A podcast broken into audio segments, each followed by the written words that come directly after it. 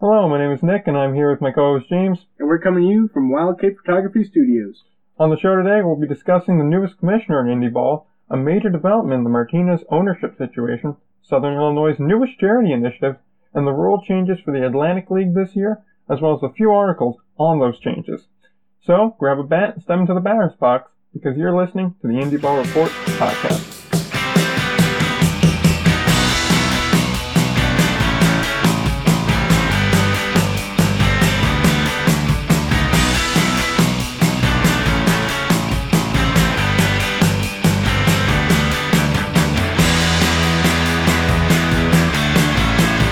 Alright, we're back again.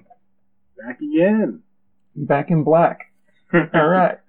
So, we got some stuff to cover today. Decently large show. Always like getting the, uh, getting the big stories. Yep, of course. Yep, but before we do that, let's go ahead, just take a look at some of the stuff here. Uh, just polls really an article. That's all we really have in housekeeping today. So poll wise, uh, looking up everything, it seems like the consensus on the polls, uh, for if baseball was a radio sport, the general consensus is yes, it is a radio sport. Most people did like, or at the very least were interested in the, uh, York 1741 club. And then the consensus on the agreement, whether it was a good deal, a bad deal, or favored somebody was it was a fine deal, but it favored Major League Baseball. And that's going to be something I think that becomes clear as we get deeper into the show today, especially in our uh, kind of finale topic. Yep. With that, just quickly touch on the article that's coming out on Sunday. Yep. So on Sunday we're going to be releasing an article uh, that is goes into detail on uh, what I think uh, about the recent decision uh, to um, have these rule changes in the Atlantic League and the partnership with Major League Baseball. Oh, that, that seems like a very good article, especially now that we know those rule changes. Yep. Definitely going to be interested to see that and be reading that. Alright, so with that, let's go ahead and let's dive right into our first topic of the day. The new commissioner in the American Association that will hold that mantle takes over from Miles Wolff, who did retire the position in December, is Joshua E. Schwab. He was appointed on March 4th by the board of directors. Schwab has an extensive resume, uh, which we'll dive into in a second, kind of pick that apart. But it's important to note, as his role as commissioner, he will oversee operations, any future expansion of the American Association, uh, any sort of technology initiatives, as well as relations with the other pro leagues. Just immediately here before we dive into credentials, any kind of thoughts, any comments, concerns? Yeah, I, I think it's a good hire uh, from the perspective. I think you know Schwab is a good uh, to lead the American Association in, in, a good direction. I think it's going to be a good direction for them. I think uh, he's particularly sharp, um, and I think you know it'll be an interesting to see, thing to see how it unfolds. Uh, obviously, you got to take a wait and see approach with any of these guys, and you know you got to see what happens. Exactly. Yeah. But just from the outset, like I was looking on Twitter when it was announced, and it seems like he's very uh, tech savvy. Yeah. He was immediately reaching out on Twitter, getting involved with the whole conversation. So it's very, it's good to see that he's going to be hands on. Yeah, he seems very transparent. Yeah, plus he's a younger guy, so I think that's important to get some young blood in there. Yeah, it's, important. You know, you get to a better pulse of what's happening and able to adapt more, at least in my opinion. Yeah, definitely. So let's dive really quickly into his resume so that we can get a better idea of who Josh E. Schwab is. He has credentials in baseball. Baseball credentials are as the former CEO of the Joliet Slammers Frontier League. He was a board member of the Frontier League as well as other prospect leagues. However, his experience is not limited to indie ball as he worked on the Milwaukee Brewers scouting department, both as an intern and then as an associate. So I take that as he was an intern there and then they hired him from that. Right. Uh, he also has clerked for the old uh, Northern League, which is one of the really establishing leagues of independent league baseball. It was them in the Frontier League in the beginning. Um, so he's he's been around for a while, and is currently working as a commissioner not only of the American Association, but as the commissioner of the Major Arena Soccer League, which frankly I didn't really know existed, but apparently it's a fairly large league. It's like got a decent enough following. It has about 16 teams. It's like spread out throughout the country. Wow. It's a fairly large league. Yeah, that is a pretty large league. Yeah, they're mostly in like kind of, I want to say mid-major markets like Harrisburg, Austin, uh, Baltimore, places like that. Yeah, soccer is a growing sport uh, in, in America, and it's, it's interesting to see these leagues pop up in different places. You know, it's definitely a unique thing, which I like too because it shows he's worked with kind of uh, non-traditional type sports before. Because soccer is fairly traditional; it's fairly straightforward. But Yeah. when you put it inside, it changes a lot. Kind of like the difference between uh, Major League Lacrosse, which is played more on an open field, and Right. National Lacrosse League, which is a box lacrosse. It's inside the lacrosse. So Mhm.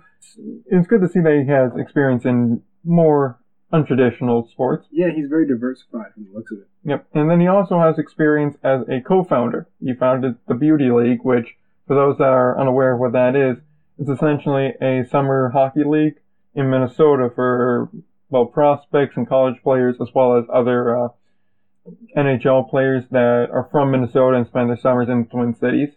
So it's a fairly popular league. You always see a couple of highlights coming from it, and you do get some fairly large name players that do play in it. So it's it's an interesting uh, little league there.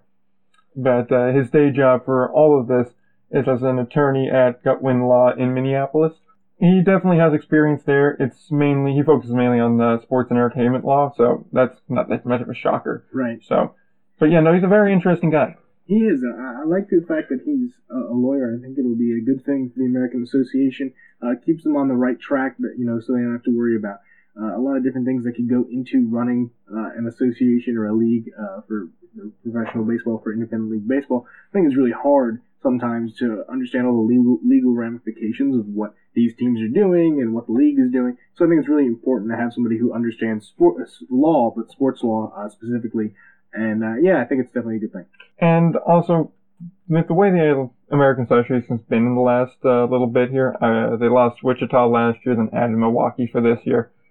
Then the fact that expansions was explicitly listed in the uh, press release makes me feel like they're interested in expanding more. Yeah. Uh, especially with the American Association, I believe there's only two teams in Minnesota, maybe just St. Paul.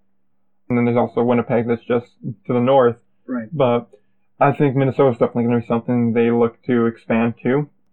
And just because him being based on Minneapolis, having uh, the hockey league that is Minnesota based, he's definitely focused on that region. And if you notice with all of the places he's worked at, they're all focused on that kind of upper central region of the United States, that Milwaukee, Minnesota region. So I think that he does know that region very well. Yeah, me too. I think I think knowing that upper region of the United States is going to be very important, not only for uh, Minnesota but also the surrounding states. Uh, you want to be able to expand in that region, and that's a good market to play baseball in. I think there's a lot of people uh, who would have interest in having a baseball team in places like North Dakota, even Minnesota, those areas. Yep, South Dakota. South Dakota, Yep, yeah. There's definitely like just a lot of large isolated communities, I think, you know, around there that are at that weird size where putting an affiliated team there doesn't make much sense just because moving players around between levels would be difficult. Yeah. And obviously they're not going to get a, a major league team. So independent ball seems perfect for those particular regions, you know? Yep, definitely. Yep. So with that being said, I think we've just about covered everything for the new commissioner. So let's go ahead and get back to an old story that now seems like we're getting closer to having a conclusion on. One of our favorite stories here on the program. Yep, our longtime friend of the show, in a sense. it's good old the Carpoffs. ah, Carpoff. Yep, And with that, we go to the Martinez ownership situation. So, for those that are just tuning in or need a quick reminder and a recap, we have just that here on the situation. So, let's go ahead and break this down real quick. So, Martinez Clippers, they play in the Pacific Association. Uh, it's kind of a, a tier three kind of league, I suppose. They're not a major player, but they're not insignificant in the indie ball world. They're a fairly new team, and they did fairly well this opening year.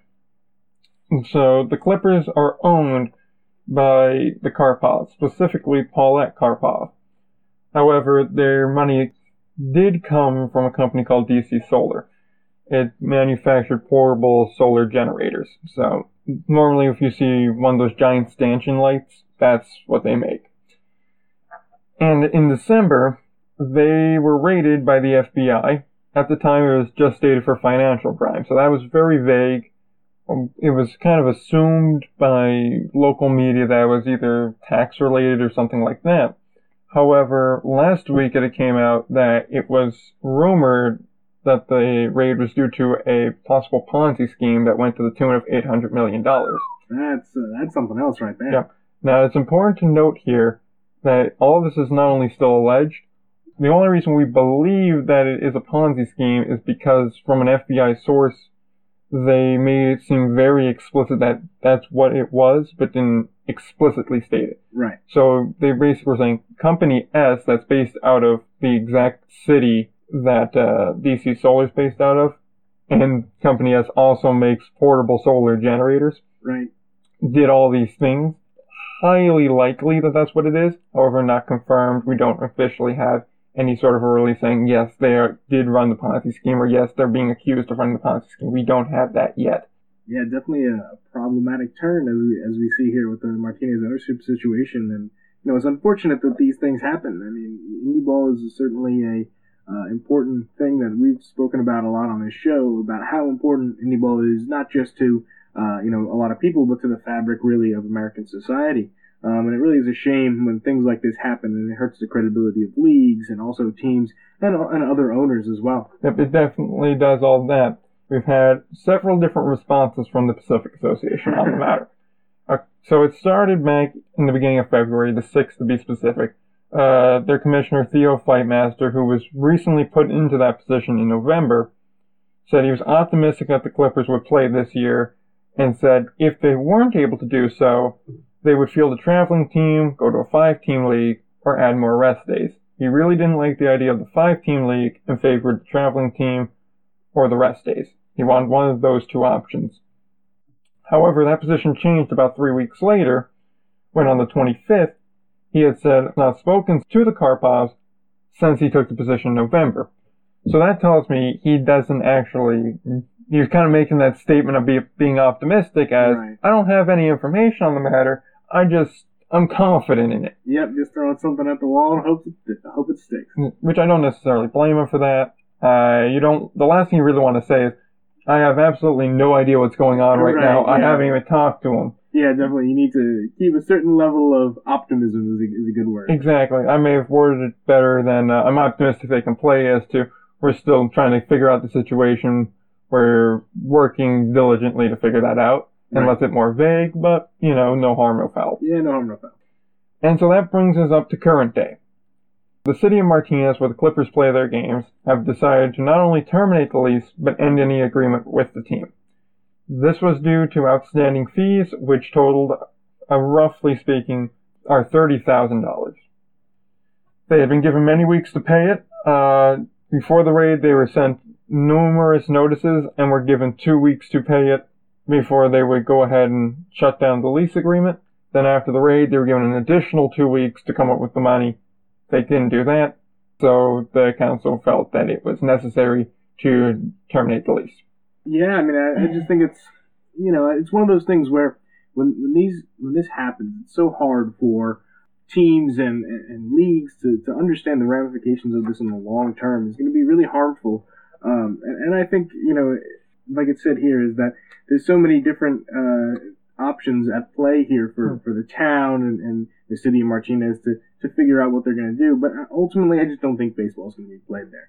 I mean, you know, we'll, we'll get into that more in a Yeah. minute, but I really just think that, and that's a shame. I think there's a lot of fans who would have loved uh, to be able to go to games, and you know, it's a missed opportunity for baseball to expand the game and to really care about uh, the fans. And it's just unfortunate that we're sitting here talking about another failed uh, situation. And it's, it's you know it's sad, to, especially to happen this way with you know the mismanagement of money, maybe a Ponzi scheme. A lot of people might have been losing money, corporations um, been losing money, and it's an, it's an unfortunate situation. It really is. Yeah, it definitely is is unfortunate, especially in that Martinez really had one of the better attendances in the league. Yeah, Uh, already that league doesn't draw particularly well. They only average a couple hundred fans a game, but that's just the type of league they are. They're not drawing thousands of fans per game. So off the bat, it hurts the league whenever you lose a team to begin with because you lose a sixth of your attendance at least. yeah, Uh, obviously, it's a community that wants baseball. Uh, you'll see that in a minute when we kind of dive through the comments made by city officials. But it's just disappointing to see that happen, especially because the city spent a lot of money to revamp the field, revamp the whole area that the field's around. I believe the number was just a shade under 10 million yeah. to redo that whole area, and that's That's coming from the taxpayer expense, so it's like a double hit. You That's paid, a big investment there, yeah. yeah, you paid for something that you thought you were going to get, and then you got maybe a third of it.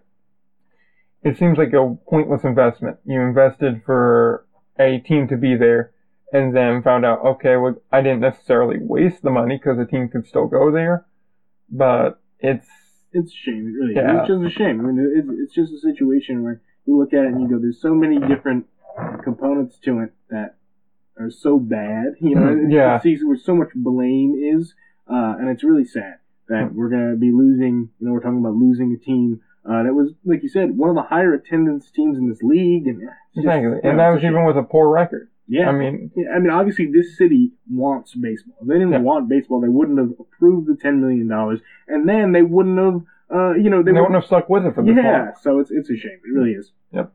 All right, and so let's just kind of dive a little bit into the uh, into the city official aspect of this, because that's where we really start to get the sense that this this uh, loss of a team really is more than just uh, talk. It really does seem like they genuinely are not happy that they're losing a team Right. for more than just financial reasons.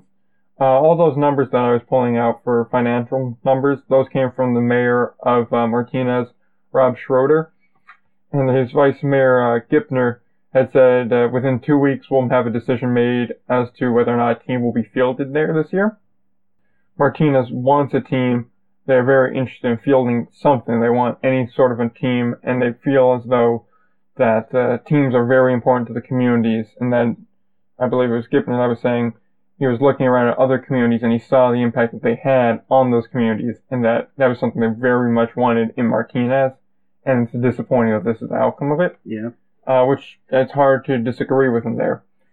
Yeah, it's it's impossible to disagree with him there. Obviously, you know, you, you you're looking at it from perspective of a leader of a, of a city, you can see how how how many uh, different independent league baseball teams there are that have uplifted you know portions of the economy in these cities, and now you know that whole thing has kind of gone out the window for them. Mean, but not even so much that, just you get a little bit of a pride aspect from it, you know? Right? Yeah. Just when you have a team that you can call your own, it it does something for pride. Even if it's only like a low tier indie ball league, it's still something, and it's still a bit of local pride. oh, definitely. Yeah. Yep. So now we go back now to Theo Fightmaster, who's been working to try and resolve the situation in a way that fields the team. Obviously, he wants what's best for his league, and he feels as though putting a team in Martinez is an option. Yeah. Of course. Yeah. Yep. So Theo, through a middleman, had learned that Carpoff wouldn't be able to field a team earlier this year. Obviously, he doesn't want to say that outright. It's not a very uh, confident statement, and you yeah want to remain chaos. exactly want to remain as confident as possible in appearance. So, and also we don't know when he learned that information. We just know some point this year he learned that. I would assume sometime in the middle of February that became evident. hmm Yeah. However, he has been contacting a bunch of local ownership groups, or possible from local business owners, other residents, to try and put something on the field. But as we had said, even though the city wants something, it just looks unlikely as though something will be there. And they've already began to schedule dates that were going to be blocked off for the Clippers into other slots, uh, like recreation leagues, uh, other little league type leagues, and things like that. Yeah, that's a shame. And you know, obviously, it's it's becoming pretty apparent now that Hmm. they're going to lose this team at least for this season. Obviously, if there's a change in ownership, perhaps uh, you can bring back the Clippers or something like the Clippers, a team like the Clippers, into Martinez. But it really depends on how everything plays out, and we'll have to keep an eye on it. Yep, I certainly think the writing's on the wall for Martinez. Oh yeah, I think it's kind of clear that the Clippers are done. yeah. You may get another team, but the Clippers are done.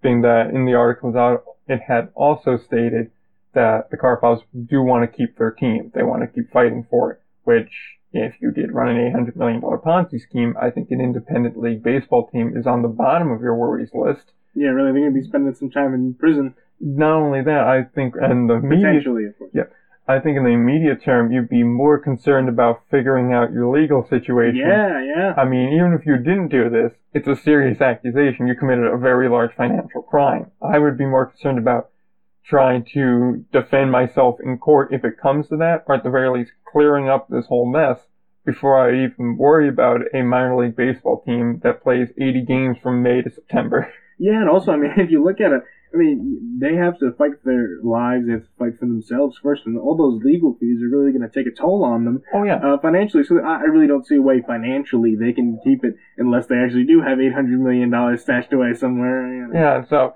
obviously it's going to be something to watch out for, but as for right now, I don't think it's going to be much, uh, much more that relates to the actual baseball team. No, So I think that's going to kind of conclude our coverage of the situation until something happens with the baseball team in Martinez. right. No point to keep commenting on the uh, Carpoff situation. You know, obviously, we, we hope that these allegations are false, and uh, that's about all we can say at this point. Exactly, being that we're not uh, legal experts here, Yeah. there's not much we can really add Nope. into the conversation on that front. So unless it pertains to baseball, there's no real point on us to talking about uh, potential financial crimes. We'll move from that to something actually happy Yeah. and a positive note here. We're uh, we're getting uplifting here now. Exactly, we're getting to the good stuff. And that is the Southern Illinois Miners Charity Initiative. What this initiative is, is called Passing the Game On. What it does is it helps make the game more accessible to uh, less uh, fortunate families, so families that are going through financial hardships and are just unable to get their kids involved in the game of baseball or in softball. What they're doing is they're collecting gently used baseball equipment, so gloves, cleats, bats, helmets, anything you have, they'll take it. Uh, those collections started on Thursday, March 7th, and they will run to the 1st of May. You can drop off any sort of collection at the Rent One stores in the greater Marion, Illinois area. Rent One is one of the sponsors of the event, as well as River Radio. You could drop off collections at their office, and you can also drop it off at the uh, Miners Ballpark if you have any equipment there you want to donate. And they're also doing a fundraiser to try and uh, lower the cost of entry in some of the programs, because a lot of these youth programs have fees that you have to pay to be able to play, and those are just necessary to secure field time and other things like that. If you just if you don't have any equipment to donate, or you can't afford to buy like a glove or something to donate, and you have ten bucks you want to throw in, you could do that. They'll take donations of any size, anything to really help their uh, their cause. yep. This is just this is great. I mean, if you you know, playing having played baseball when I was a kid growing up, there's so many kids who didn't have that opportunity, who never got that chance because they couldn't buy the glove, they couldn't buy the fancy bat, uh, and you know, so you had to loan them stuff if they were there. It was it's really good. I think there's something really proud that you can have being able to own your glove. Having a glove as a baseball player is really an important thing, and being able to Hmm. own your own bat is a really important thing as well for especially a child who's a baseball player. So to me, I, I think this is a great initiative that the miners are doing, and I really hope it goes well. And I think it's gonna it's just great outreach to the community. It shows the impact that indie ball teams can have. This is going to change some kid's mood his entire life, just in, in terms of being able to have baseball. That that that you know a sanctuary away from the troubles of everyday life. You know that that that Yeah. place where you can just go and just be yourself and, and within the game itself and really put yourself into that. I think it's really special. Yeah, no, definitely. And like you touched on with the equipment, your equipment is something that's special to you. Any athlete has a certain type of equipment that they like. They have a certain routine that goes along with it.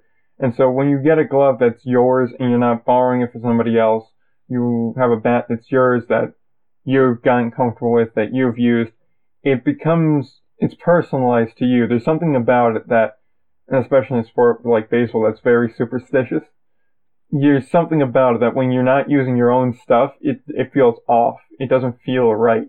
So when you give a kid a bat or give a kid a ball or give a kid something that's specifically for them, it it does something there.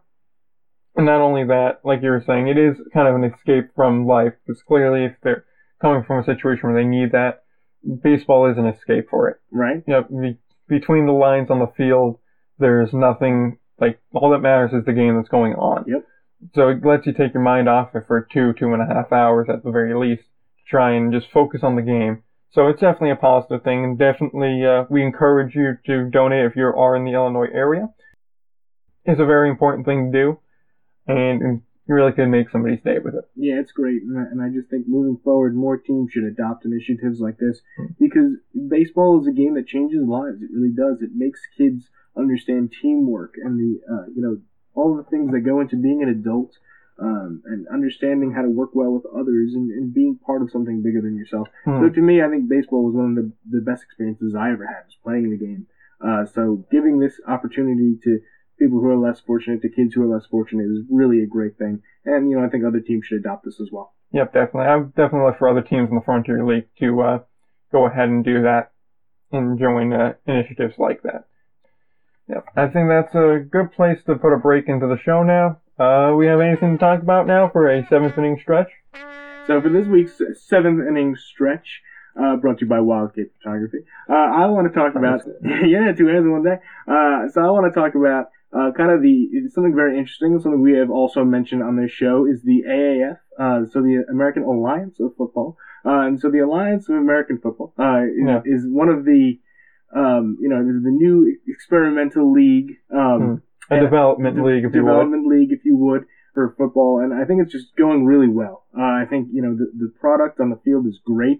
Um, I think there's just a lot of a lot of great football that's being played, and, and I think if you look at it from a kind of removed standpoint, a lot of these guys are going to get into the NFL. It looks like there's going to be a lot of contracts offered. Oh yeah, no, there's definitely some uh, some very good talented players in this league. Like Gilbert's look good. Garrett Gilbert, yes, Yeah, Summers has looked good in Birmingham. Defensive line player for Salt Lake too. Yeah. I want to say his name's Shutt. hmm yeah, He's he's a very good lineman.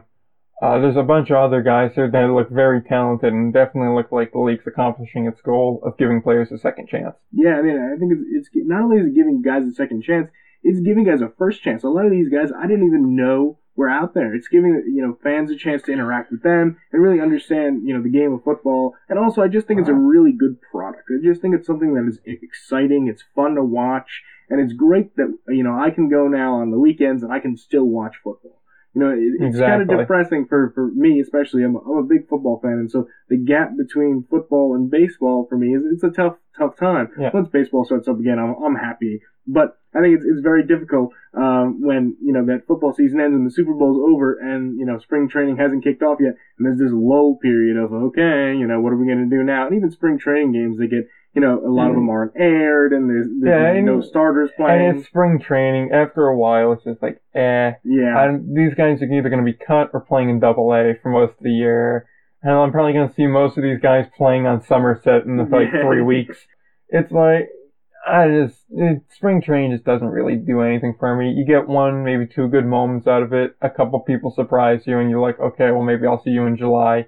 Uh, spring training doesn't do anything for me, and I agree entirely. To see football continue is nice, especially because you have like a lackluster Super Bowl like we had this year, where you had some people trying to defend it, going, "Well, it was just a defensive game," when it wasn't defensive. It was a terrible offensive game, and the defense were just there. yeah, Like that. That's one thing I want to touch on quick. The people that defended the Super Bowl, they're saying it was just a defensive game. That's why people didn't like it. No, it's not. A defensive game involves the defense making plays. The offense just failed to make plays. That does not make a game defensive. It makes Yeah. it sloppy. both teams were very poor offensively in the Super Bowl.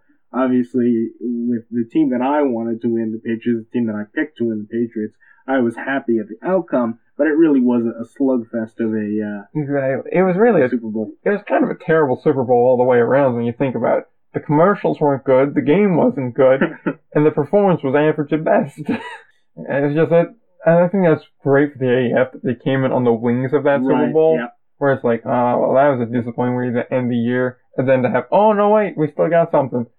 That, that was definitely a positive for them. Yeah, and it, it makes me question whether the uh, XFL, which is supposedly coming next year, Hmm. how well that's going to work. Only because I really feel like the AAF has kind of cornered the market already. It's got such a good product right now. I really enjoyed watching AAF games. Yeah, see, the thing is, I think they can coexist for a little bit. Yeah, I think by, say, 2023, we're going to have a definitive winner in this. I think they should any. just combine. I really do. See, the problem with that is that they have two different goals in mind. The AAF is a very much the mindset of being, we're fine being a developmental league. We want to be working with the NFL. We want to be part of them, kind of like a G League for them, where you send your prospects down, they play in the spring. The third string guy that's not going to get any reps and is just doing scout team, he can actually be getting in-game reps and stuff, and kind of similar to like what Major League Baseball's done with the Atlantic League Right. you can test out rules in the AAF before you put them in the NFL, mm-hmm. like the kickoff or the onside kick thing, Onside kick rule, which yeah. I've killed onside kicks effectively. I, yeah, I really think that that rule is great. Just Hmm. a touch. Yeah, and that's what their goal is. And the XFL has very much stated that is not at all our goal. Our goal is to be our own separate league. Right. We want nothing to do with the NFL. Their market is the guys that said, we don't want to be part of, we don't want anything to do with the NFL anymore for whatever reason. So they're going for more of a USFL approach. yeah, I don't know how well that's going to work. I think that could be Not that's a- very well. yeah. That's how it's going to go. I mean, yeah. I mean, if you think of the viewership's pretty good with the AAF, the numbers are pretty good. Uh, yeah, it beat uh, the Houston game, the opening night, and then Yeah. it was just beating MLS opening weekend this past weekend too. So Because Americans love football. Let's be honest. I mean, exactly, and it's not like it's bad football. no, it's good. There's it's good some ball. mistakes, like I- Yeah, there's some mistakes. but it's, it's essentially minor league football. It's what you'd expect. It's like watching a college football game, It, it, essentially. it even feels a step up from that. I, I, I it's that quasi weird zone. Right. It's, it's a weird zone because there's a lot of guys who I feel like are, have talent enough to be in the NFL, Hmm. um, but they're just developing uh, a lot of the kind of more intuitive parts of the game. They're really learning how to play the game in some some cases. And then obviously there's some other guys who are there because they have those good instincts, but they're not necessarily They as don't- talented as others. Yep, and then there's other guys that are there because in between the lines they're a great player, but they need to learn how to be a pro off the field. Right? Yeah. which is something a lot of people don't really consider a lot when you see a player go. They could be the most talented guy in the world, but if off the field they're a train wreck, uh, it doesn't really help you. Like, take Josh Gordon, for example.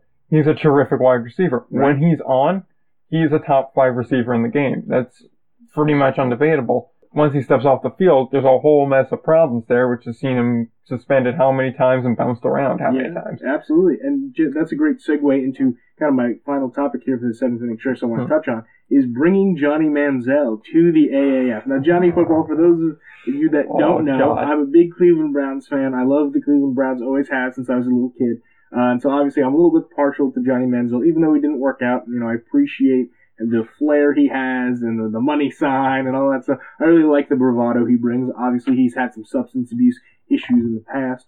Um, but I do wish him the best, and I think that it's if we could get him into the AAF, it's such a talent boost. It's an injection of energy, of eyeballs. If he can, I think he could really remake himself. I think it's the perfect situation for him to kind of learn, to get in with guy, someone like a Steve Spurrier, who's a great offensive mind, and old- the old ball coach is really good at, you know, kind of reining guys in. Obviously, he wouldn't be, Yeah, that wouldn't be his first selection. I mean, Yeah, would- San Antonio. He be- would go to San Antonio first, and then he's kind of free range there. Yeah. I would imagine if he were to go into the free range market there, if San Antonio didn't want him, I would say probably either Salt Lake or maybe Atlanta would go for him. Yeah. Obviously, Orlando's very happy with Gilbert Yep. under center. Birmingham kind of jumping around quarterbacks now. Perez looked great.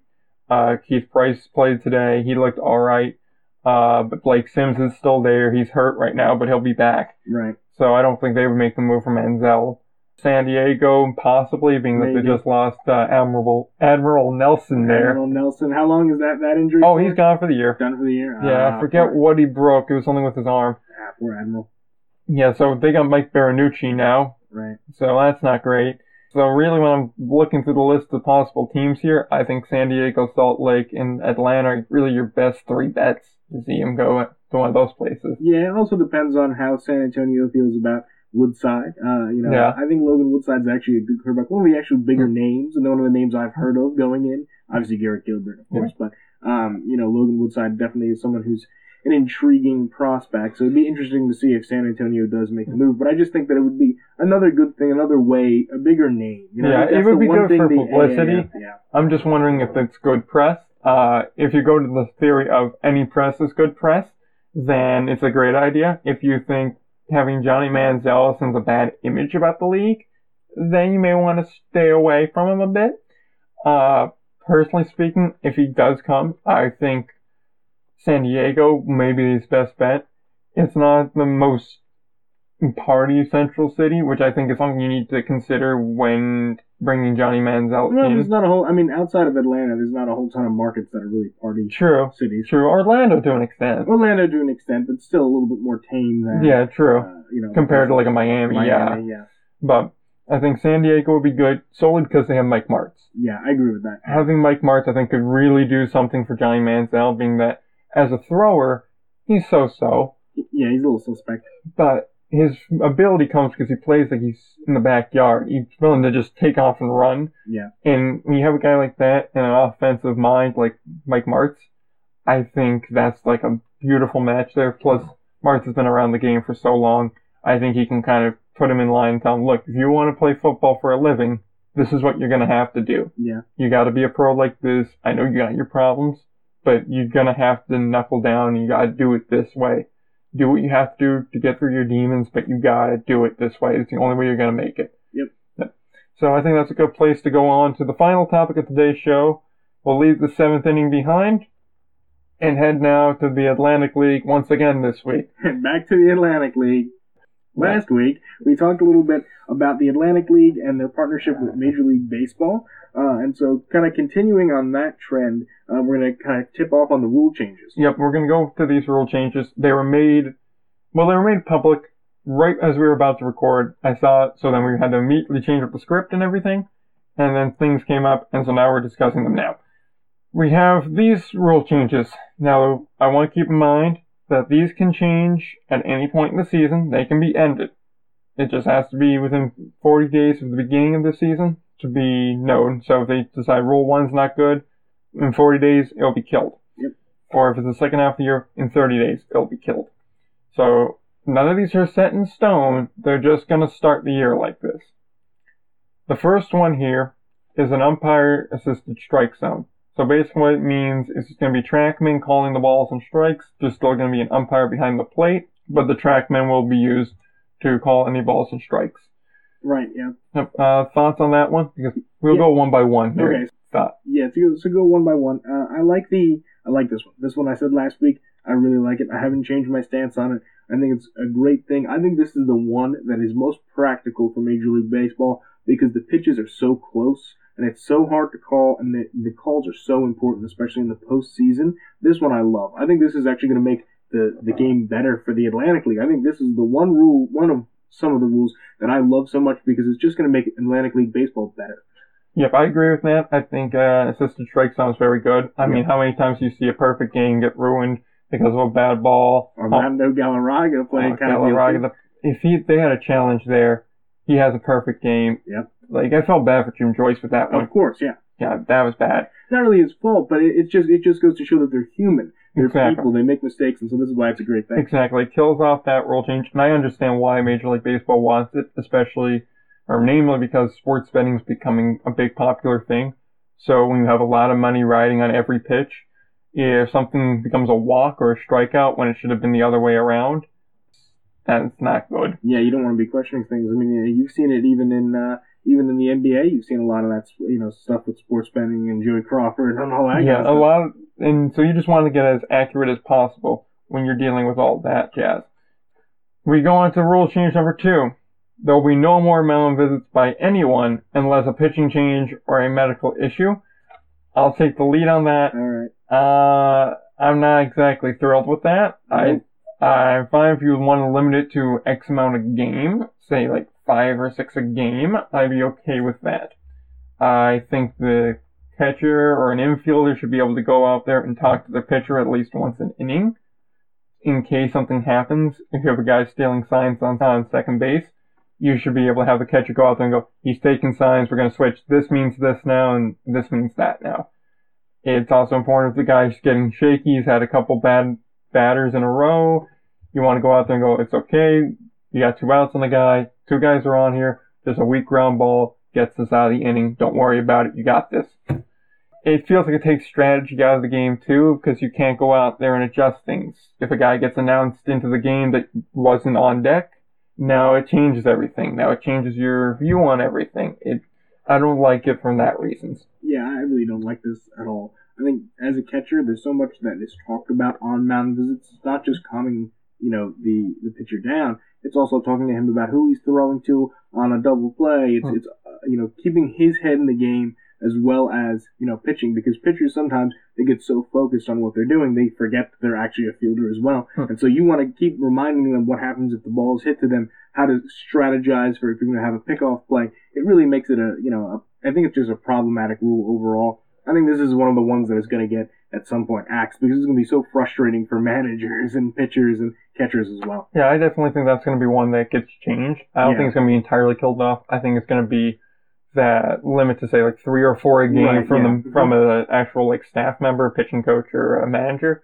and say no more than once an inning for a catcher or an infield to come out and talk to him. I think that's just going to be something that has to change. I don't see that uh, that's sticking. Well, they already have the mound visit counter in Major League Baseball. Yeah, exactly. So I think it's just going to be an extension of that. Yeah. I think Major League Baseball wanted that one there to see, okay, how far can we push that? Yeah, what's the ceiling on that? And I think that's I think that's too much. I think that's too extreme. Yeah, but I, I think it's pushing it a bit. Yeah. Uh, rule number three. Pitchers must face three batters or reach the end of the inning before being removed. Thoughts? Yeah, I'm kind of neutral on that one. I don't really love it, but I don't hate it. I think it's a it's a rule that's kind of just there because it's a rule. It's just something to try. Um, I don't think it's necessarily a bad rule. Um, but you know, it's just one of those things where you know pitchers might get frustrated with it. It takes a little bit of the strategy aspect out of it. Um, you know, facing three batters is you know something that's challenging, and so guys can give up more runs uh, if they're in a tough spot. But by the same token, um, I think it's a kind of a fair rule as well. So I'm, I'm neutral on it. And see, I'm on the fence on this one. Uh, some pushback online I've seen about it is going, well, you've essentially killed the LOOGY, which to that I say, well, become a better pitcher so that way you're not only facing left-handed guys. Yeah. Like, you shouldn't, we shouldn't be protecting that position. It's like, well, get better at pitching. Yeah, be, be a little bit less of a specialist. Right? Exactly. Like, it's, you're not a closer. A closer is about the only specialized position, and that's just because they're going out there and throwing their arm out every day. Yeah. That's the only reason why they're. I'm on the fence about it, just because I see their point. It slows down the game to have a guy come in and out and in and out and in and out a thousand times, just keep switching dudes out.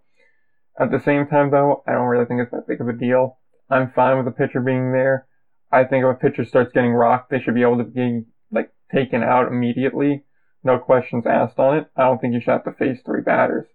Uh, but in the end, I'm, I can go either way on it. The only reason it's there is because Major League Baseball talks about implementing it themselves. So they obviously want to see it in action first. Yeah, and I I think it's like like you said, it's it's something uh, I'm pretty neutral on. I think you know I'm I'm very wait and see on many of these, and that's one that I'm very wait and see on. Because Yeah. I think that could be a good rule just for fairness and also speed of the game. I think you really speed things up if you're not having pitching changes every you know two seconds. So I think I, I like sure. it from that perspective. Yeah, but I agree with that. Rule 4.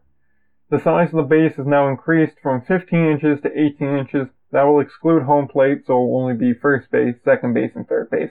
What?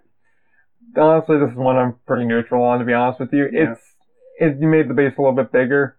I guess it helps with injuries somehow. Uh, I've seen that online going, well, if the base is larger, then you don't have as close of a play there. And But three inches.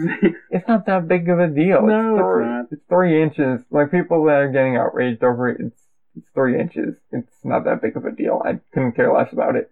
Yeah, no, it's completely a tangential change. It's one of those ones where, I mean, it's not even that I'm I'm against it. It seems like a, a change for a change, but I really don't see the benefit or the negative aspect to it. And everyone's like, oh, and the baseball purists are all yelling from the back, no, no, don't. Instead of me, I'm just kind of like, oh, well, you know, I think that it doesn't really matter. I think three inches on a base is so, you know, irrelevant to it. I mean, if anything, it'll make the it'll make it more infield singles maybe because you'll have a, an extra like maybe a quarter of a step. Uh, Exactly. so fine, that's more interesting for me. So. exactly. Like this is honestly like out of all the rules here, the one you'll notice the least as a Oh fan. yeah. Oh yeah. Like you don't really take into account the size of a base. No. If anything, affects umpires the most, just because they're used to being a certain way of doing things with the base being okay. Well, it's going to be about that. But even then, you go off of sound more than sight. They go sound more than sight. Yeah. So I mean, like it makes very little difference. I mean, it's a pretty neutral rule. yeah. All right. So now we have rule number five. Two men on either side of second base before the ball is pitched. That goes all times. There must be two guys on each side of second. And if you do not have two guys, so if you have a shift on, the ball will be ruled dead and it will be ruled a ball. Take the lead. I mean, this one is this is ridiculous. This is taking strategy out of the game of baseball. The shift is probably one of the most important things we've seen in the last 20 years in baseball, and has changed the game, revolutionized the way defense is played in the game of baseball. And now they're like, yeah, you know what? Forget about all that strategy. Don't, doesn't matter. We, we, we entered all this new data monitoring devices into uh, the ballparks, and and now they're like, yeah, you know that data's irrelevant now. So let's just let's get rid of it so we can we can you know we'll only have you know uh, very tangential shift that doesn't really matter. I, I I I hate this rule. I think this rule should be this rule's garbage. Get it out. You know, the only way you can kill a strategy more is by putting a DH in. That's the only way you can kill strategy more. Hot take, shots fired. I mean, it's not really that hard to take. DH removes strategy from the game. It's as simple as that. Yeah, but and it's less entertaining. But the, for the shift there, I don't really see the problem with having a shift. I get how it can be annoying because things slow down because you need guys to get into position for the shift. But not really that much though. But the thing is, the shift has its own natural disadvantage. Yep. If you throw everybody on one side of the field, all the batter has to do is lay down a bunt. And oftentimes they can't get that down. If you lay down the bunt, then and you're able to get it down successfully, no one's getting to that ball. Especially if you could put down a good bunt where it's in no man's land, Yeah. you might as well walk to first Mm-hmm. because no one's going to get it. If you hit a ripper down the line, it's a free base hit. Yep. At the very least, probably going to be a double. I I don't really have a problem with the shift. Uh, it seems more like a strike against like the analytical minds because they're the ones who really put well, put the shift on. If Yeah. the dude's hitting the ball to the right side of the field 90% of the time, take the risk. It's a good risk to take. Most times you, he's going to be hitting right into an out. Yeah. So And I mean, the thing is, is like, why have all of this new stuff that measures analytics being put into these stadiums if we're not going to use the analytics? Well, I don't even I don't agree with that. I think the analytics are for scouting purposes. Right, of The course. scouting, it that's for scouting. This is for on the field play. It's a, a big difference there. Right, but they, but they can still use the data. Teams, Atlantic League teams, are still going to use that data to Of see, course they're you gonna use the data, charts and things like that. No, I mean I think you know if we're looking at Atlantic League play, it's one thing to talk about okay scouting, scouting, scouting. Yes, that is very important. It's what a lot of guys care about. But to me, I really care about the play that's on the field. I'm an Atlantic League fan. I Well, want to go course, to Somerset but- and watch them win. Of course, but at the same time here, it's not like you're seeing a lot of shifts in independent league baseball as it is. How many times have you seen a shift when you're watching these games? Right, but the thing is, is that now, now that they can actually do it, now they've been given the ability to do it thanks to the data that they're gonna, now going to have. They've been, they've had that opportunity taken away from them. And so what I'm saying is, is that it's going to impact just the over on the overall on the play, uh, you know, fielding work. I, I don't think it's going to impact it that much. It I. I'll really be very skeptical that you're going to see that many shifts put on in an Atlantic League game. I still, I think so. I think you're going to see a lot of it with the new data that they're going to be given. Well, the Trackman information was put in almost explicitly for the scouting purposes of it, and I see your point of going, well, if they have the data, they're going to use it in every Yeah. way possible. I still don't see them calling out shifts and whatnot all the time. I don't see it turning into the level where killing the shift's going to make that big of a difference. I, I, I don't know. I feel like I I feel like it, it, it certainly does have its advantages now that they can use it. I think it'll be used. I mean, it's used extensively in Major League Baseball. Well, of course, that's a totally different animal. Uh, right, but I mean, there's but that the only the difference to that animal is that they have the data. That's the only difference. Uh, I think there's a lot more differences that go into just having the data or not having the data. I think it's the personnel and the way you choose to deploy your your players. I don't really think just because now you have the anal- analytical data that you're going to go, well, now we need to be doing shifts all the time. I mean, maybe not all the time, but certainly in specific situations. I'm not doubting that. it'd good. Be I'm not doubting that. You know, against certain players, you're always going to play the shift. I'm Yeah. just saying it's not going to be as widespread, and it's not going to make that big of a difference killing the shift. Uh, that's my only point. That I'm making. I just I don't see that as that big of a deal. I think it's if anything, it hurts management more for killing off shifts because it hurts your way to advance up. Yeah, true. That's about it. That- that's a good point too. Yeah. So, alright, less of a noticeable change for players, but more noticeable for fans here is change number six. That's the time between innings has been reduced 20 seconds from a minute 05 to 1 minute and 45 seconds. Yeah, I like that. You know, I, I think that, that that's one of the ones where you can kind of just say, you know, I like that. I mean, you want a shorter game. This is what you're gonna get. I like it. Exactly. I I don't think 20 seconds is that big of a difference maker. No, Uh, only concern there is only having a minute and 45 in between innings, how you adjust as a player to that. Sometimes you, there's just certain things that take time there. yeah. Also, And- not gonna be as much uh, on-field entertainment as well. Yeah, that does kill the entertainment value a bit too. I mean, there's a lot of times you want to see either like the races on the field or like the sumo, like the sumo wrestling and stuff. Yeah, yeah. It does, uh, it does put a damper on that, meaning that you, you have to figure it takes 15 seconds to get onto the field, 15 to set it up, and 15 to get off. So that gives you a minute to run whatever entertainment you're gonna run. Actually, Yeah. probably less than that because you want to give them 10 seconds where no one's on the field. Yeah, it certainly condenses it. So Yeah. I mean, we'll you know we'll see how that that all works out. But I, I you know I think that's one of those changes where you know I mean it doesn't matter as much as some other ones that are regarding gameplay. Yep, it certainly doesn't matter as much as this rule, which is by far the biggest and the one that's caused the uh, the most uproar, the one that was rumored and is now confirmed. The distance between the rubber on the mound and the plate has been extended 24 inches or 2 feet, whichever you prefer, for the second half of the season only. Though we know of the changes to the mound, so it will remain the same size, the same height, same slope. Uh, these changes will be made only in the second half, like I said, and all these rule changes now will be evaluated at the All-Star break of the Atlantic League season by Major League Baseball and readjusted. Uh, the mound is one I just I can't co-sign on the mound. Nope, can't do it. It's not from like a purist standpoint. Nope. It's just from an injury standpoint. I'm Right. afraid of pitchers throwing up their arms. I really like that's a really big concern of mine. I don't really like that at all.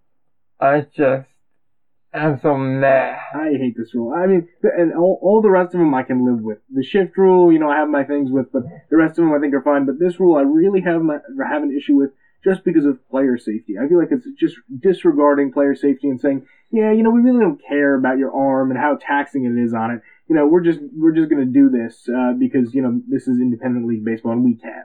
Uh, you know, and, and I don't want to go too hard because overall I think these rule changes in this partnership is fantastic for the league. Oh yeah, it, it has its ba- it definitely has its benefits. Like Oh, I've been hitting home, the scouting aspect really is what does it. yeah. Uh, and as we'll discuss when we get into the actual articles, which is what we were going to talk about originally before the rule changes came down. Right.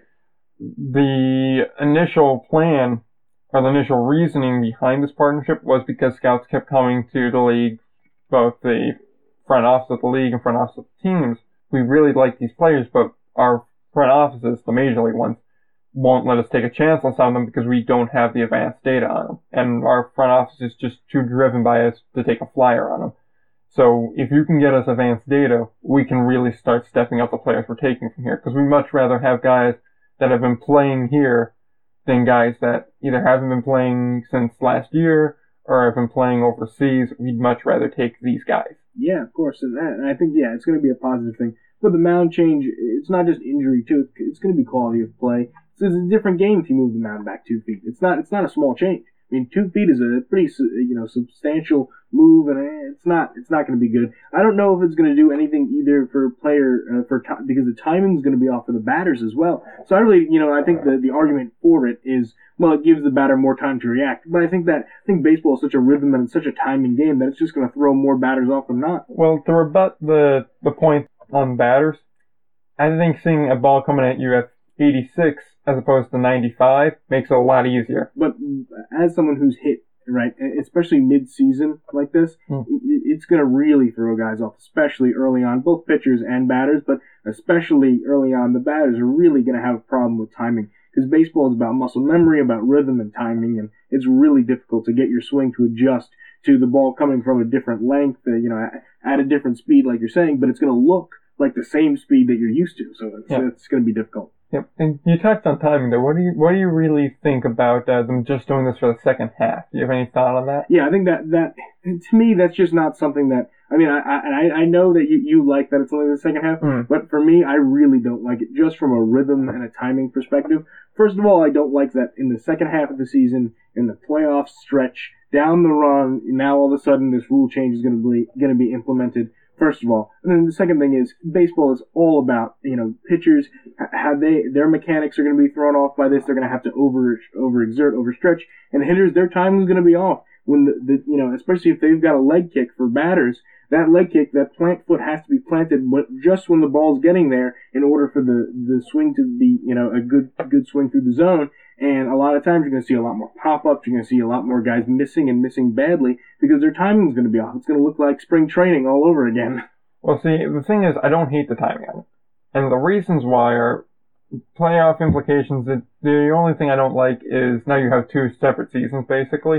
Yeah. Being that the way the Atlantic League works, the division winners just go on. Mm-hmm. So it's kind of eh, whatever. Yeah. So it does seem like for half the season you're playing one game and the other half you're playing a different game. hmm I grant that, but timing wise, I'm fine with it because Major League Baseball wants a set data. They want a flat number. So to have your pure sample here, you need to start it off with the standard 60 and a half. Then you can get your change data and compare the two and see if the results you wanted what you got. And it may not be the most obvious of things, but it gives you more time to adjust to it. I feel like you can go ahead and do things in that front half of the season to prepare for that second half, whether as a batter or as a pitcher. Now, I still don't like the change, Yeah. but I think by doing it from the first half of the season on, I think that creates a lot more problems when you're still putting together a roster, you're still signing players, and you have to do all that stuff and then teach them on top of that to pitch from a new mound and to do all these things in about a five, six week period. That's a lot to do in six weeks, as opposed to being able to do that from now until July. It gives you a lot more time. My other issue is though they put it in in August, right? And this and, and guys are trying to get signed in like let's say for late August for September call-ups, and they put it in maybe July, August is this mound, you know, this new mound rule, and you're trying to get signed to an MLB team or, or a uh, you know affiliated roster. You're going to go from this overextended mound that you've now been pitching on for a couple of months to you know just back to the, the normal mound. This is why I really just hate the rule in general um, it's the one rule that I really have a problem with because the, the, it's going to change mechanics. It's going to change everything over and over and over again because from the first half of the season you're normal mound, then to this new mound, and then if you get signed to a different team, and if your contract gets purchased, you're going to be on another mound again, and that's going to be put so much stress and so much change to uh, you know pitchers really like to have the same thing. They're very superstitious and they're also very mechanical, and so to change all that is going to be really difficult for pitchers. Yeah, I'd agree with that. I think like back and forth, back and forth potential is something that is concerning. The only other thing I really think of when I think of this rule change that hasn't already been said, because I think it's pretty universal, the mound change is not accepted. Not It's- loved. Yeah. it's not a great, uh, a great idea. Is that how many more pitches are now going to be on that pitcher's arm? Because like I was saying, Yeah. you have more time to adjust to it, but figure in a week, how many pitches do you throw? Probably 500 or so Yeah. between the start and practice and warm up pitches and all sorts of other things. So if you tack on say another 50 to 100 pitches from this new distance, you're putting a lot of mileage on a pitcher's arm that already stress, yeah. that already is like a car. It can only go so many times before it finally just dies on you. Yep. For a guy that's looking explicitly to play in the major leagues, has to play indie ball, has to work their way up through the affiliate system, and then has to pitch at the major league level, and if he doesn't perform at any one of those stages, his journey ends. To tack on an extra 100 pitches a week, probably from April to the end of September, it, it's a lot. It's a lot of pitches you're throwing onto that arm. Yeah, it's just not a great rule. But like I said, I, I don't want this to cloud overall. I think overall the the idea here of partnering with Major League Baseball uh, gets really, really uh, good coverage for the Atlantic League, and is really a good thing overall. But I just think this one rule is something that they're going to have to take a look at, and obviously in the future, I think change it. And like you said, even if it's just a little bit less, maybe if it's a little bit less of a mound change, maybe if they moved it back less. I just think two feet's a lot. Yeah, I'm fine with it being being moved back two feet because I think if you're gonna move it back like six inches, don't move it at all. Six Yeah. inches is making no difference. I definitely do think if you're gonna move it, go big or go home. Move it back to two feet or don't move it at all. Yeah. So I'm fine with them moving it back that much because, like I said, I really think it would be a dumb idea, to, even dumber than moving it back to two feet, to move it back six inches because it doesn't help anybody. It just hurts everybody. Yeah. At least with this, it helps batters to an extent. But I mean, we'll have to say, well, we'll take a wait and see on all of them. I'd like to see if it does actually help batters. I think statistically it won't, especially because it's going to be happening mid-season, and that change is going to be so abrupt for batters that they're not going to be used to seeing the ball from this distance, and then all of a sudden, because they've, I mean, and the problem is, is that it's just so much muscle memory that goes into baseball with you know throwing uh, the, the, same distance since you were in little league, and we, we went all over all this last Hmm. week. But you know, just to kind of end it, you know, throwing from this distance, hitting from this distance, everyone's going to be out of their comfort zone in the second half of the season. Yeah, the thing that, that we haven't discussed, but I just want to touch quickly before we kind of wrap it up. Mhm. How is this going to affect fielders? Yeah, That's the thing we haven't really talked about. Like we've we've talked about how it affects the guy at the plate, how it affects the guy throwing the ball, Mhm. to an extent how it affects the catcher, but how does it affect the other guy? Outfielders obviously it makes very little difference. Yeah, They're still the same distance away from the ball, practically speaking. Yep. Now calling for a ball, if you're on the mound there, it makes things complicated. How you feel the grounder becomes more complicated. Even as a catcher, if a bunt's laid down and it's just like a weak little kind of dribbler ball right there, it takes a second for you to go, oh no wait, he's two feet away from that ball. I need to go get that ball now for that extra two feet.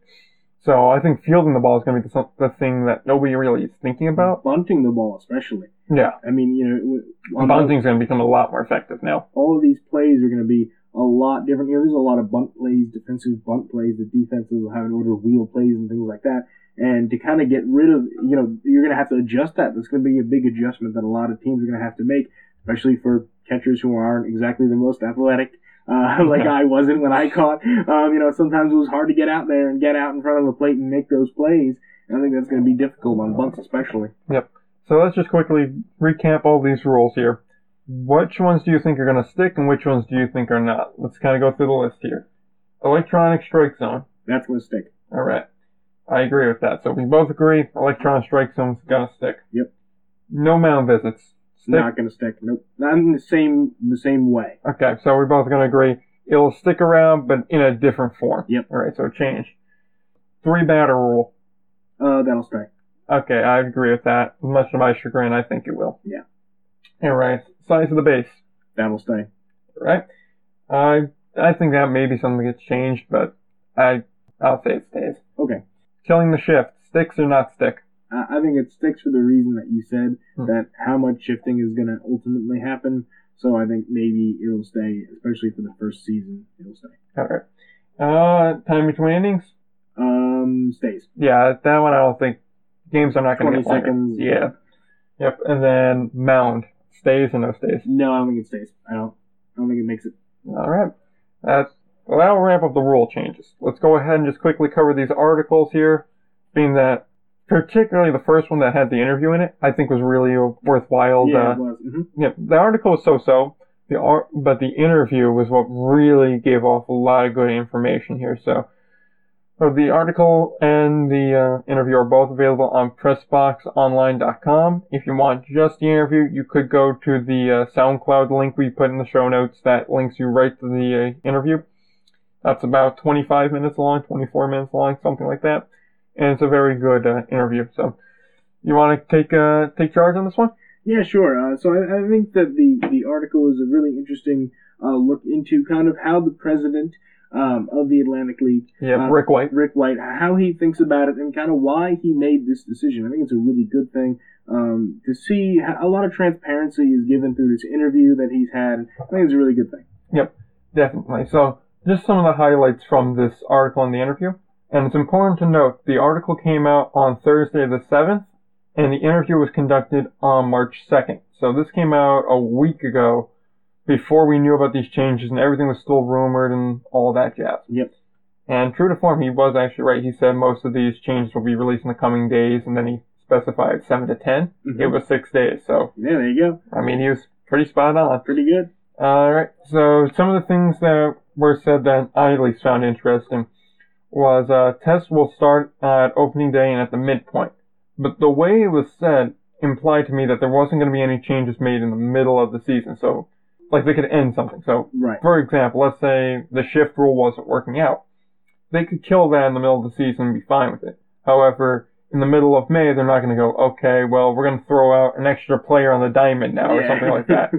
any changes can only begin at the start and midpoint in the year. Right. That's at least how I interpreted that. Um, Yeah, I interpreted that that way as well. I think that's a good thing. I think that's a really Yeah. good parameter to set because if all of a sudden you get a notice from uh, in, you know the Atlantic League and the MLB League office, here you go. Okay, now you have to have two DHs or something. Like, Yeah, exactly. Now it's like, okay, well, by the way, you're gonna get a tenth batter now, yeah. or the pitcher and the DH are gonna, both gonna exist. That starts in 40 days, so get ready for that. Have fun. Exactly. That's kind of pulling the rug out on them. hmm I think really telling them that this one's gonna start, this one's gonna start is a good thing. You Yeah. can prepare for that. Absolutely. The other thing is that these changes can only be ended with MLB approval. However, just because the MLB says we don't want to do it anymore, the Atlantic League can still choose to continue these. Mhm. So let's say Major League Baseball says we don't like the mound thing, we don't think it's going to work out for us. If you guys want to change it, go back to the standard mound. The Atlantic League can say, no, we like this, we're going to Yeah. keep it. Mhm.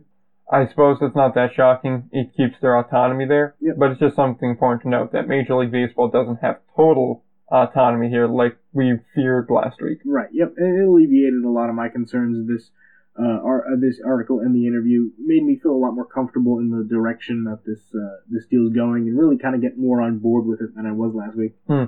Uh, they also mentioned electronic bat and ball tracking. Mhm. So I would assume that would go inside bats and inside balls. There'd be some sort of a tracking device, so that way you could get even more accurate information from like spray charts and things like that Yeah. as to where the ball is going, bat speed, so exit velocity, ball spin rotations, things like that. That'd be difficult for uh, a bat, you know, because the bat breaks and then. Yeah, it would. Be. They would have to do something with the bat here, which makes me think maybe metal bats are on the horizon. Ah, you're, you're I'm dreaming, but You're dreaming of that, because that, that would be safe for pitchers.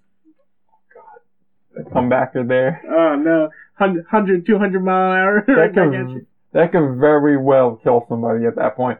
hmm So for those who thought these changes may be a bit on the extreme side, well, I got news for you. You're lucky that it was only these changes. Yeah. Because according to Rick White in the interview, there was roughly three dozen pitching changes that were on the list of things that they were considering. And he had said we're not going to be implementing three dozen pitching changes. Right. most there's a large section of them that aren't going to get done, and most of them will not be done this year. However, I think that's a point of discussion here. He said most of them won't be done this year. Yeah. So these are just the ones that get put in for this year, this is the start. What's coming next? I know. Dun dun dun. Like, did they go ahead and lead with the biggest thing, or is there still more to come? I think they they led with the easiest thing. I think they're easing fans into these changes. I'm telling you. I see. My only concern, and the point I got with that, I don't think I feel like the mound was like the the one thing they're like, okay, if we can get the mound through, eh, And everything else here is gold. I don't know. It dep- It really depends because it depends on what they're going to do. I mean, if raising the mound is another thing or lowering the mound, I mean that also is a big change. If they decided to do that, that would be that would that would create a lot of outrage, and that would be a big change. If you're throwing it on a lot flatter ground, the velocity is going to be way down. Oh yeah, no. So that's something that's interesting. I want to know what these other changes were. Yeah. Uh, in the interview, he had that's where we found out that the scouts have been demanding the advanced analytics. I mean, that was something I think you could have put two and two together on, but that's just confirmation on it and what spurred these discussions along. Yep. They also mentioned that there's advanced video scouting there too, so they have the actual video and all the information that goes along with that in addition to the TrackMan information. So it's not just numbers, but also advanced film as well. I think that's also important. Another thing that will help uh, some guys get that call to the show. Yeah. The tone I kind of got from the interview was an adapter die tone, and there is a quote there. The quote that I found very interesting from it was at the very end of the interview, and it said, "We determined that we could do one of two things." There's a bit of an ellipsis, but he continues. hmm We could either acknowledge that the game was going to change and be part of its evolution, or we could sit on the sidelines and watch. Yeah. I mean, I, I- I think that's the that's a good point. I think it really is a good point. And the point that makes this whole deal so relevant is really it is adapt or die. It's uh, you know either you're going to continue to evolve with Major League Baseball or you're going to get left behind. And I think that's just the way it is. Yeah, no, I definitely feel like that's the way it's going on. Right now, you can see a large change both in the fan base and in the game itself. You can see the commissioner of baseball, Manfred, wants change. I'm not sure if it's positive change or negative change, but But it's wants it. change. He is right. It is an adapt or die business. And so I take it from their mentality of, well, if we're going to adapt, we might as well adapt with Major League Baseball. Yep. And that gives us the best chance. It was a very interesting interview. I definitely recommend checking it out. That link will be in the show notes. So I just gotta send it over to there and, uh, yeah, you'll find it there. And we had one other article. It's kind of a quick one to discuss. It was on the pros and cons, mainly cons of moving the mound back. On uh, Bleacher Report, it was by Jacob Schaffer or Schaefer, and that was on March the 5th that that was released.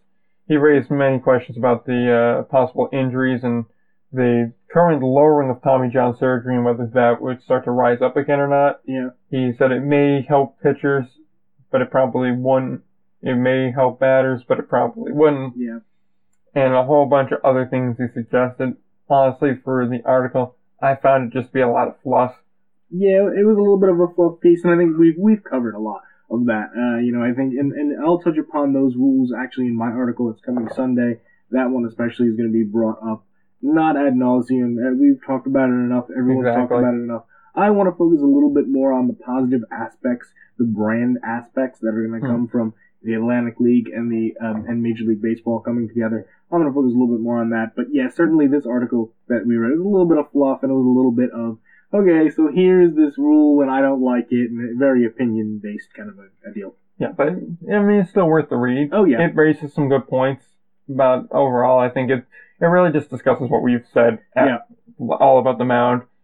You know, I think that's about all we got for this week. Uh, if you got anything else to add, no, now's the time? No, not right now. all right, then I think we're we're doing pretty good here. Uh, let's just go ahead, plug the stuff, and get out of here. So you should be following us on social media. That's on Twitter, on Instagram. Uh, you can follow the podcast on just about any podcatcher, TuneIn, Stitcher, Spotify, iTunes, Podomatic. All of them, it's Indie Ball Report. Yep. Uh, Twitter link is at Indie Ball Pod. Instagram is Indie Ball Report. That's about all we got That's here. That's all we got today. Yep, so just go ahead and remember to play ball.